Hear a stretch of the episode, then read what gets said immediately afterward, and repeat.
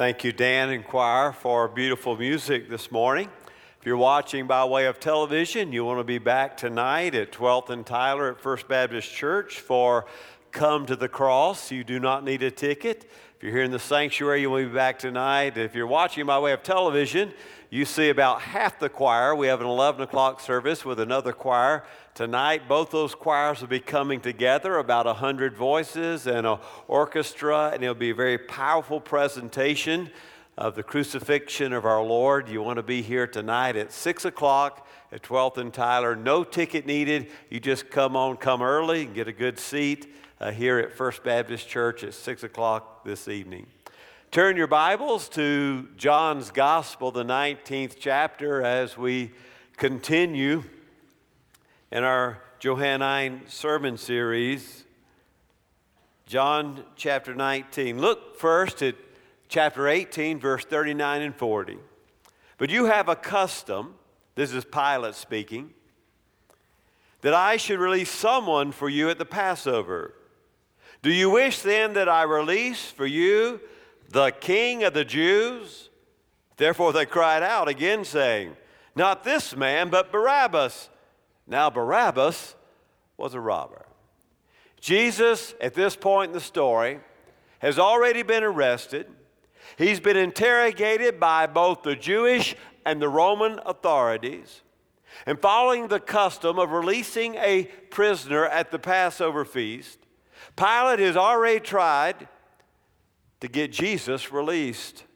The crowd had cried out for this rebel, this insurrectionist named Barabbas. No, no, give us Barabbas. So we continue in chapter 19, verse 1. Then Pilate, therefore, took Jesus and scourged him. Pilate took Jesus and scourged him. Now, scourging a prisoner before execution was standard practice in the rough world that existed under Roman rule. Oddly enough, on this particular occasion, however, the prisoner wasn't whipped in order to hasten his death. Rather, Pilate hoped by having Jesus scourged that the bloodthirsty crowd would be satisfied, he could actually get Jesus released. In fact, Luke gives us a clearer picture of Pilate's intentions when he says, Pilate says, I will therefore punish him and release him. Pilate thinks that he can satisfy the bloodthirsty crowd by having Jesus whipped 39 lashes. The law said you could not give more than 40, so they only counted 39 in case they miscounted. They hadn't broken the law. It was leather whips pieces of bone and iron to rip the flesh. And so they begin to beat Jesus. It was a public occasion. The prisoner was tied to a post. It was shame as much as it was physical pain. And they humiliate and beat our Lord. I want you to notice the subject of those verbs. Pilate took Jesus, and Pilate scourged him. Of course, we know that it's the Roman soldiers who actually took Jesus and scourged him. There's an interesting play here in John's gospel. Throughout the story, Pilate tries to back away from the crucifixion and say, I'm not responsible for this. And yet, John uses him as the subject. He took Jesus and he whipped Jesus. Pilate's trying to distance himself from the crucifixion, and John is pushing him to the cross and making him a guilty man? Well, verse 1 is scourged, verse 2 is crowned. Crowned, look at verse 2. And the soldiers wove a crown of thorns and put it on his head and arrayed him in a purple robe.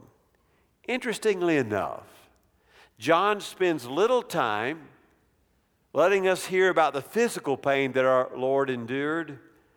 Alternatively, he lets us know about the humiliation and the shame that our Lord endured. Well, if he's claiming to be a king, he surely should have a crown, shouldn't he? But his crown was not made of precious metal or precious stones. Rather, it was a, a date palm woven together. The spikes could be long and they push it down on his brow and they pierced his brow. It's a mockery of our Messiah. Hey, hey, if he wants to be a king, let's give him a crown. And so they push that upon our Lord and they pierce his brow. Well, continuing the parody, they call for a purple robe. Every king ought to be adorned in royal colors. Let's give him a garment of purple. It is a parody of a royal coronation. Everything about John's account is kingship. He has a crown. He has a robe. Let's give him a purple robe. And Matthew adds even one more element that he's given a scepter, a reed. But he does not rule with this reed. Rather, in Matthew's gospel, they take it and they whack and they beat him further still with the rule, the reed. Yes, it's a parody of kingship. Then, verse 3, humiliated. Look at verse 3. They began to come up to him and say, Hail, King of the Jews! And gave him blows in the face. Now we're adding vocals to visuals. The purple robe is visual, the crown is visual, the scepter is visual, and now the vocals to the visuals they begin to add. They drop an E and they say, Hail, King of the Jews. It's likened to Hail Caesar. It's a praise reserved for the king. But in lieu of the kiss of loyalty, they give him a slap on the face. They belt him over and over with a kiss of the fist. All this combines to make mockery of Jesus as a clown king, a clown crown, a, clown robe, a clown scepter, a clown king. This must be the greatest irony of all the ages. Now, you think about what's happening here. The Roman soldiers think we have a Jewish upstart, a political figure, an insurrectionist like Barabbas, someone claiming to be Messiah, someone wanting to overthrow the Roman rule. And so they put the crown on him, they put the robe on him, they give him the scepter, they slap his face, they drop a knee and make mockery of the clown king and say, Hail, King of the Jews. And yet, the greatest irony is that in fact they have dropped the knee to the Lord of the cosmos. He is the king. He will wear diadems. He is the king of the entire cosmos, and they think they're making mockery of one who would call himself king, and yet they have knelt before the Lord of lords and the king of kings. It gives me chills to think about them taking the knee and thinking it's a mockery, and yet they do not realize they have spoken the truth. Hail, King of the Jews. They make mockery of our Messiah, trying to humiliate him, and that moment crowning him as king. It reminds us, however, of what Paul writes in Philippians. More on that tonight that there'll be a day when every knee will bow and every tongue confess those who are in heaven and those who are on earth, and yes, even those under the earth will one day bow the knee and confess, Hail, King of the Jews. Yes, what they do now, they will do again on that day, and they will realize the one whom they made a clown of was indeed the king of the cosmos. Four and five, we learn that he's innocent. And Pilate came out again and said to them, Behold, I'm bringing him out to you, that you may know I find no guilt in him. Jesus therefore came out wearing the crown of thorns and the purple robe, and Pilate said, Behold the man. Yes, it's a proclamation of innocence. Seeing Jesus scourged and mocked, Pilate hopes the crowd will be satisfied and let him go. He comes out wearing the royal robe, and Pilate declares, Behold the man. It reminds us of an echo of John the Baptist earlier in this gospel, who said, when his cousin Jesus comes to the river, Behold the Lamb of God who takes away the sins of the earth.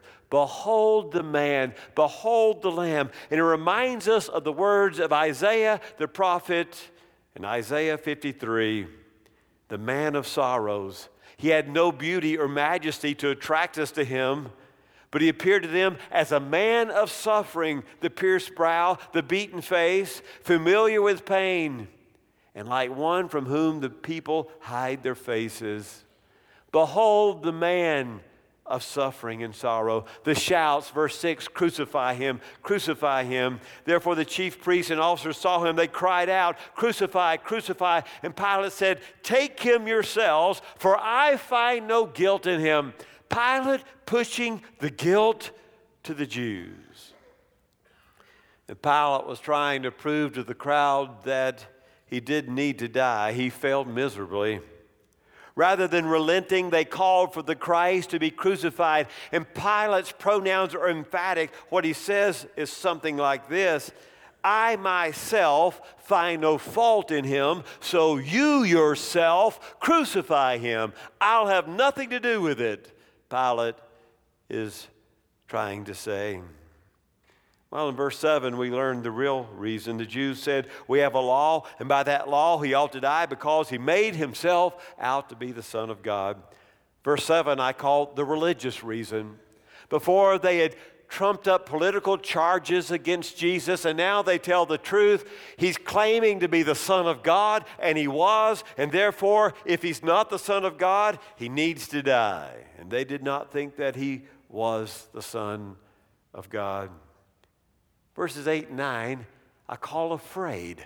Afraid. Look at those. When Pilate therefore heard this statement, he was the more afraid. And neared the praetorium again and said to Jesus, Where are you from? But Jesus gave him no answer. Pilate was afraid. Now, Pilate wasn't an overly religious man, to be sure, but he was somewhat unsettled at the thought of crucifying someone who had divine claims all about them. In fact, Matthew gives us an interesting twist to the story when he says that Pilate's wife had had a nightmare the night before, and she said to Pilate, Don't you have anything to do with the crucifixion this righteous man, for I suffered terribly in a dream about him. Pilate was disturbed. His wife had had a nightmare. This man is righteous, and he seems to be something un, uh, uneasy about this man and this situation. And Pilate is all the f- more afraid. The Roman ruler is rattled and wants no part in the process of crucifying Christ. But notice, Jesus is silent. Look at the end of verse 9. But Jesus gave him no answer. The silence of our Savior was deafening to Pilate. Where are you from? Translation Are you a God? Are you a man? Answer me. Where are you from? From above. Look at 10 and 11. From above. Pilate therefore said to him, You do not speak to me? Do you not know that I have the authority to release you and I have the authority to crucify you? Twice in that one verse, Pilate tries to play his own power. He's unsettled and he's afraid. He's trying to remind himself, hey, you're the one making the decisions here. How dare you not speak to me? I'm the one. I can have you crucified. I can have you released. How will you not speak to me? I have the authority. And Jesus says, No, the authority is from above. Look at verse 11. You have no authority over me unless it be given you from above. For this reason, he who delivered me up, a reference to Judas or Caiaphas, could go either way. To you, he has the greater sin. Verse 12 release him. As a result of this, Pilate made efforts to release him. The Jews cried out, saying, If you release this man, you have no friend of Caesar. Everyone who makes himself out to be a king opposes Caesar. Even more superstitious now and afraid of this silent prisoner who will not respect his authority and acts as if Pilate has no power. Pilate wants to release him, but the Jews remind him Tiberius is a little bit uneasy himself these days. That is the Roman emperor. In fact, this Jesus is claiming to be the king. He's in competition with Tiberius. And if you don't crucify him, we'll get word to Tiberius, your boss, the, the Roman emperor, that you're letting others claim to be king other than him. In verse 13, the judgment seat. When Pilate therefore heard these words, he brought Jesus out and sat on the judgment seat at the place called the pavement, which is Hebrew, Gabbatha. Now, I want to give you a different look at this passage, probably than you've ever had before. In the Greek text, it is unclear who is seated on the judgment seat.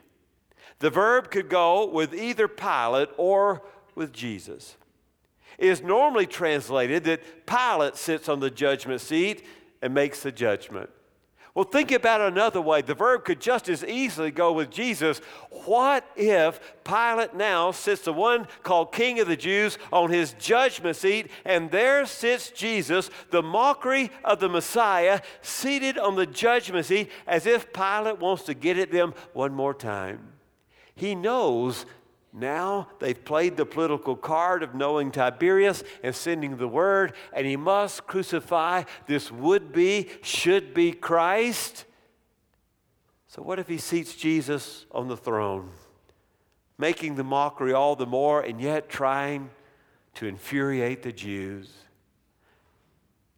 What an irony that would be that the one who will one day sit on the judgment seat is sitting on the judgment seat. The one who is crowned with a crown of thorns will one day wear the diadems. The one in the purple robe will one day be clothed in the glory of God. The one now seated on the judgment seat of Rome will one day sit on the judgment seat of the cosmos.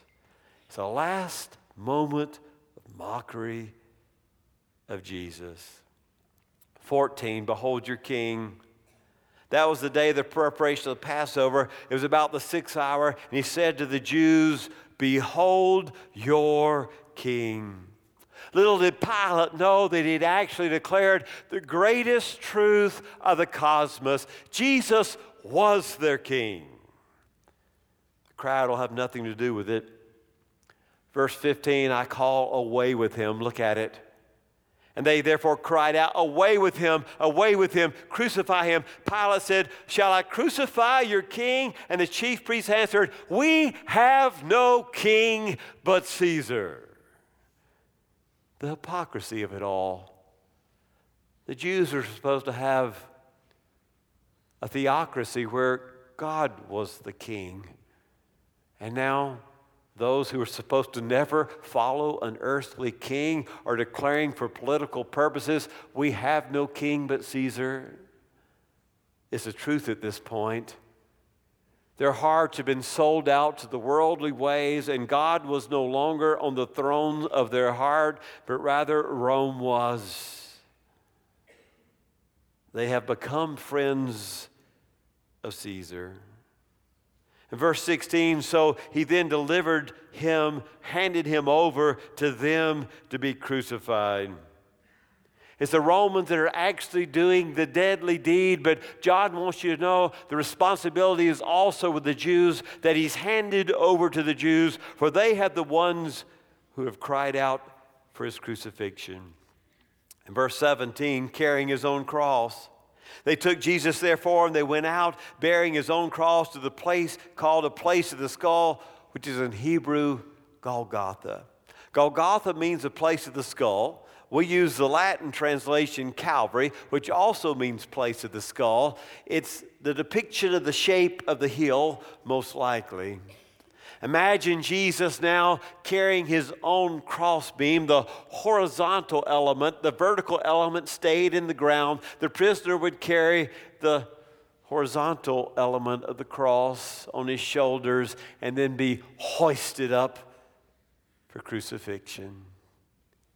Even as Jesus carries his own wooden beam, our minds flash back to Genesis 22 when Isaac, a type of Christ, carries his own wood for his almost sacrifice. And this time, the sacrifice goes through, unlike it did with the son of Abraham. With the son of God, God asked Abraham to be willing to do what God actually did. Verse 18 one on each side. And they crucified him and with him two other men on either side, and Jesus in between. The center was usually the, the place of greatest honor. On this occasion, the center is the place of greatest shame. All the pilgrims who were there for the Passover, crowding the city, could most focus on the one in the center the one on each side, they're more than mere robbers. It's the word for an insurrectionist. It's the word used for Barabbas earlier, ones who are going against the government of Rome. One on each side. It reminds us of Isaiah 53, which says the Messiah was numbered among the transgressors, one on each side. And then 19 through 22 which Brad already read to you, we have the inscription. Right above the head of Jesus, a placard was placed which read, Jesus the Nazarene, King of the Jews. This king motif has been kept up here to the very end. From the mockery of the crown and the robe and the scepter, from the questions from Pilate, Are you the king?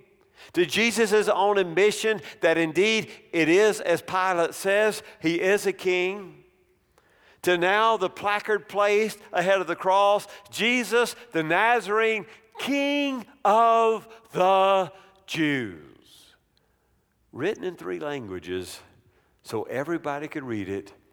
Hebrew, so the Jews could read it, Greeks, so the Gentiles could read it, Latin, so the empire could read it. This trilingual placard was saying that indeed he is the kingliest of all. He is king of the cosmos, king of all peoples, whatever their language. The Jews go to Pilate and say, Don't put that up there. Don't put he's the king of the Jews. Well, they had pushed Pilate into a corner they had sort of humiliated him by saying they would cry out to Tiberius if he didn't crucify this upstart rebel named Jesus. So Pilate puts King of the Jews up there to anger the Jews and humiliate them again. And he says, No, what I have written, I have written. The irony is, it's right. He is indeed the real king. And then the garments, verse 23 through 24. The soldiers, therefore, when they had crucified Jesus, took his outer garments and made four parts, a part to every soldier, and also a tunic. Now, the tunic was seamless, woven in one piece. They decided in verse 24 not to split the valuable tunic up, but rather they draw straws for it, cast lots for it. And notice the end of verse 24. It's a fulfillment of the of what had been written in Psalm 22. They divided my outer garments among them, and for my clothing they cast lots. They divvy up the garments at Golgotha. It was a payment perk for the bloody business of crucifixion to cash in on the clothing of the crucified. But God is in control, and all that is happening fulfills the writing of the psalmist For my clothing they cast lots. Therefore, the soldiers did these things, verse 25. 25 through 27 is characters at the cross. Therefore, the soldiers did these things, but there were standing by the cross. Look who's there his mother. His mother's sister, which would be an aunt on his mother's side. Mary, the wife of Clopas. Now, Clopas is said to be Joseph's brother, so this is most likely another aunt of Jesus from Joseph's side. That's a likely scene, isn't it? Jesus being crucified, the ones that stay closest are the women in the family, his mother and two aunts. And then there's one more character, Mary of Magdala. You see the irony, don't you? How many soldiers are they crucifying him? There are four. They divide the garments into four pieces. There are four soldiers at the foot of the cross. But don't only see the bad characters, now John draws your attention in contrast to the four men who are crucifying him, there are four women who are brave and faithful from his family. Jesus sees his mother, verse 26, and he says, Woman, behold your son. It's the words he'd used in chapter 2 at the wedding at Cana when Mary came to her. He called her woman there, and now he wants his mother to be taken care of. He still loves her. John, will you take care of my mom? Mom, will you look to John to be your son? Why didn't he hand her over to his own brothers? For they did not yet believe that he was the Christ. And John, the beloved disciple, did. Jesus redefines family along the terms of obedience to the gospel rather than bloodlines and calls for Mary to be the mother and John to be the son. And then finally, 28 through 30, it is finished. And Jesus, knowing that all things had already been accomplished in order that the scripture might be fulfilled, said, I'm thirsty. A jar full of sour wine was standing there, so they put a sponge of sour wine, put a branch of hyssop, and brought it up to his mouth. When Jesus therefore received the sour wine, he said, It is finished. He bowed his head and he gave up the Spirit. The Jesus of John's account is always in control. Now he fulfills another passage by asking for the wine. It reminds us all the way back to Exodus chapter 12 when a hyssop branch is used to take the blood of the Passover lamb and, and put it on the doorpost so that when the death angel comes, it will pass over the households of Israel. And now that same hyssop branch is used, and it's not the Passover lamb, but it's the real Lamb of God. And they put upon the sponge the sour wine. It reminds us of Jesus in the garden saying, This cup I will drink, the cup of the wrath of God over sin. And then those words that proclaim victory it is finished.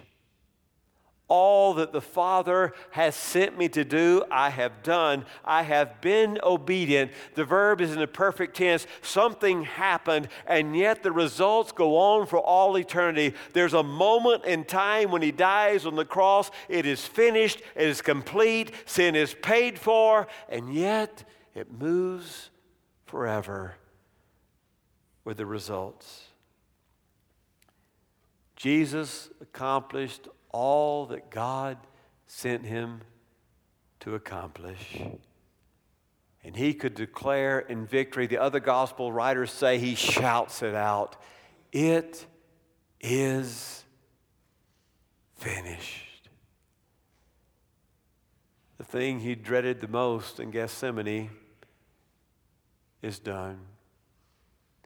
From the moment of birth to the moment of death, he has been completely obedient to the Father. Even Paul writes, obedient to death on the cross. He is King in every language.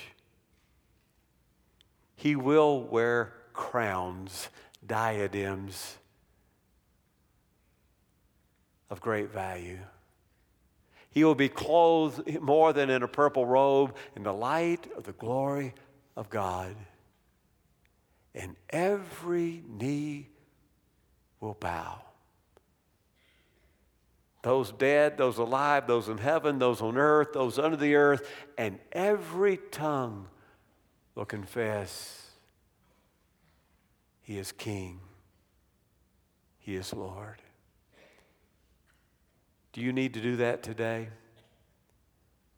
Do you need to come and call the one on the cross, the crucified Christ, your Lord?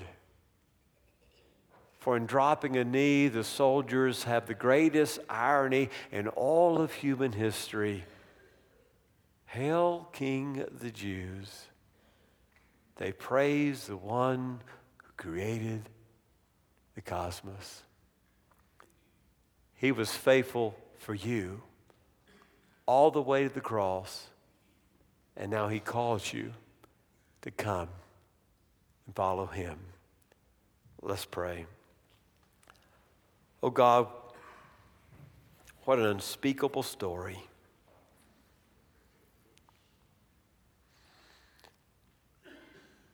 How unbelievably powerful.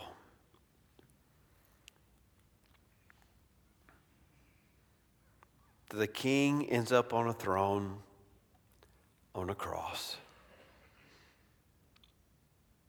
The one who mockingly sits in the judgment seat will one day sit in the judgment seat. And the question will be one Have we called Jesus Lord?